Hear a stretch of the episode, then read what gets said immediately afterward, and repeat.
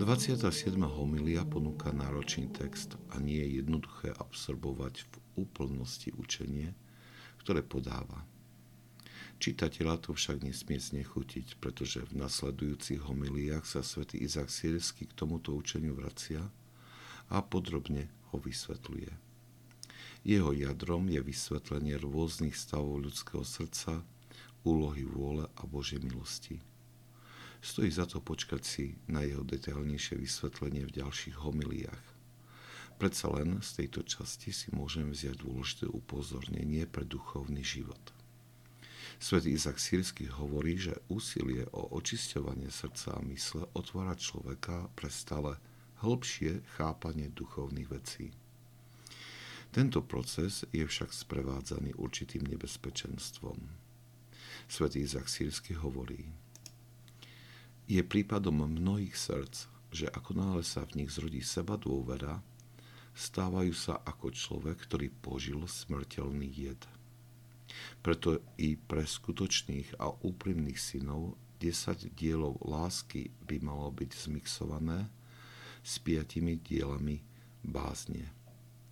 Prirodzenosť, ktorá je predmetom nedôslednosti, nie je postačujúca prijať dokonalosť božskej pravdy, alebo úplne spoznať vôľu, ktorú Boh má pre rozumné bytia.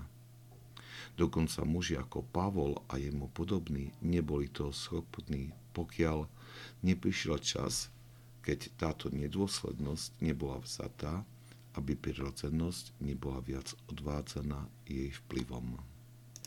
Otvorenie duše pre chápanie duchovných vecí vedie k pokušeniu prílišnej seba dôvery. Je to reakcia, padnutej ľudskej prirodzenosti, ktorá je ešte pod vládou vážni. Preto tak trochu básnicky svätý Izak Sírsky hovorí o lieku, ktorý si máme naordinovať. Na 10 dielov lásky, to znamená poznania z hora, máme dať 5 dielov bázne.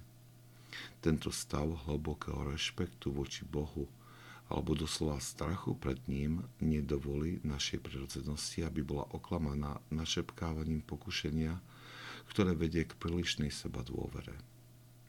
Hovorí, že aj svetci formátu svätého Pavla čelili tomuto problému, kým nedošli k zrelosti duchovného života, kedy táto nedôslednosť a nestálosť ľudskej prirodzenosti bola Bohom odstránená. Udržiavanie tých piatich dielov sa odohráva vernosťou v dodržiavaní našich duchovných aktivít a asketických cvičení.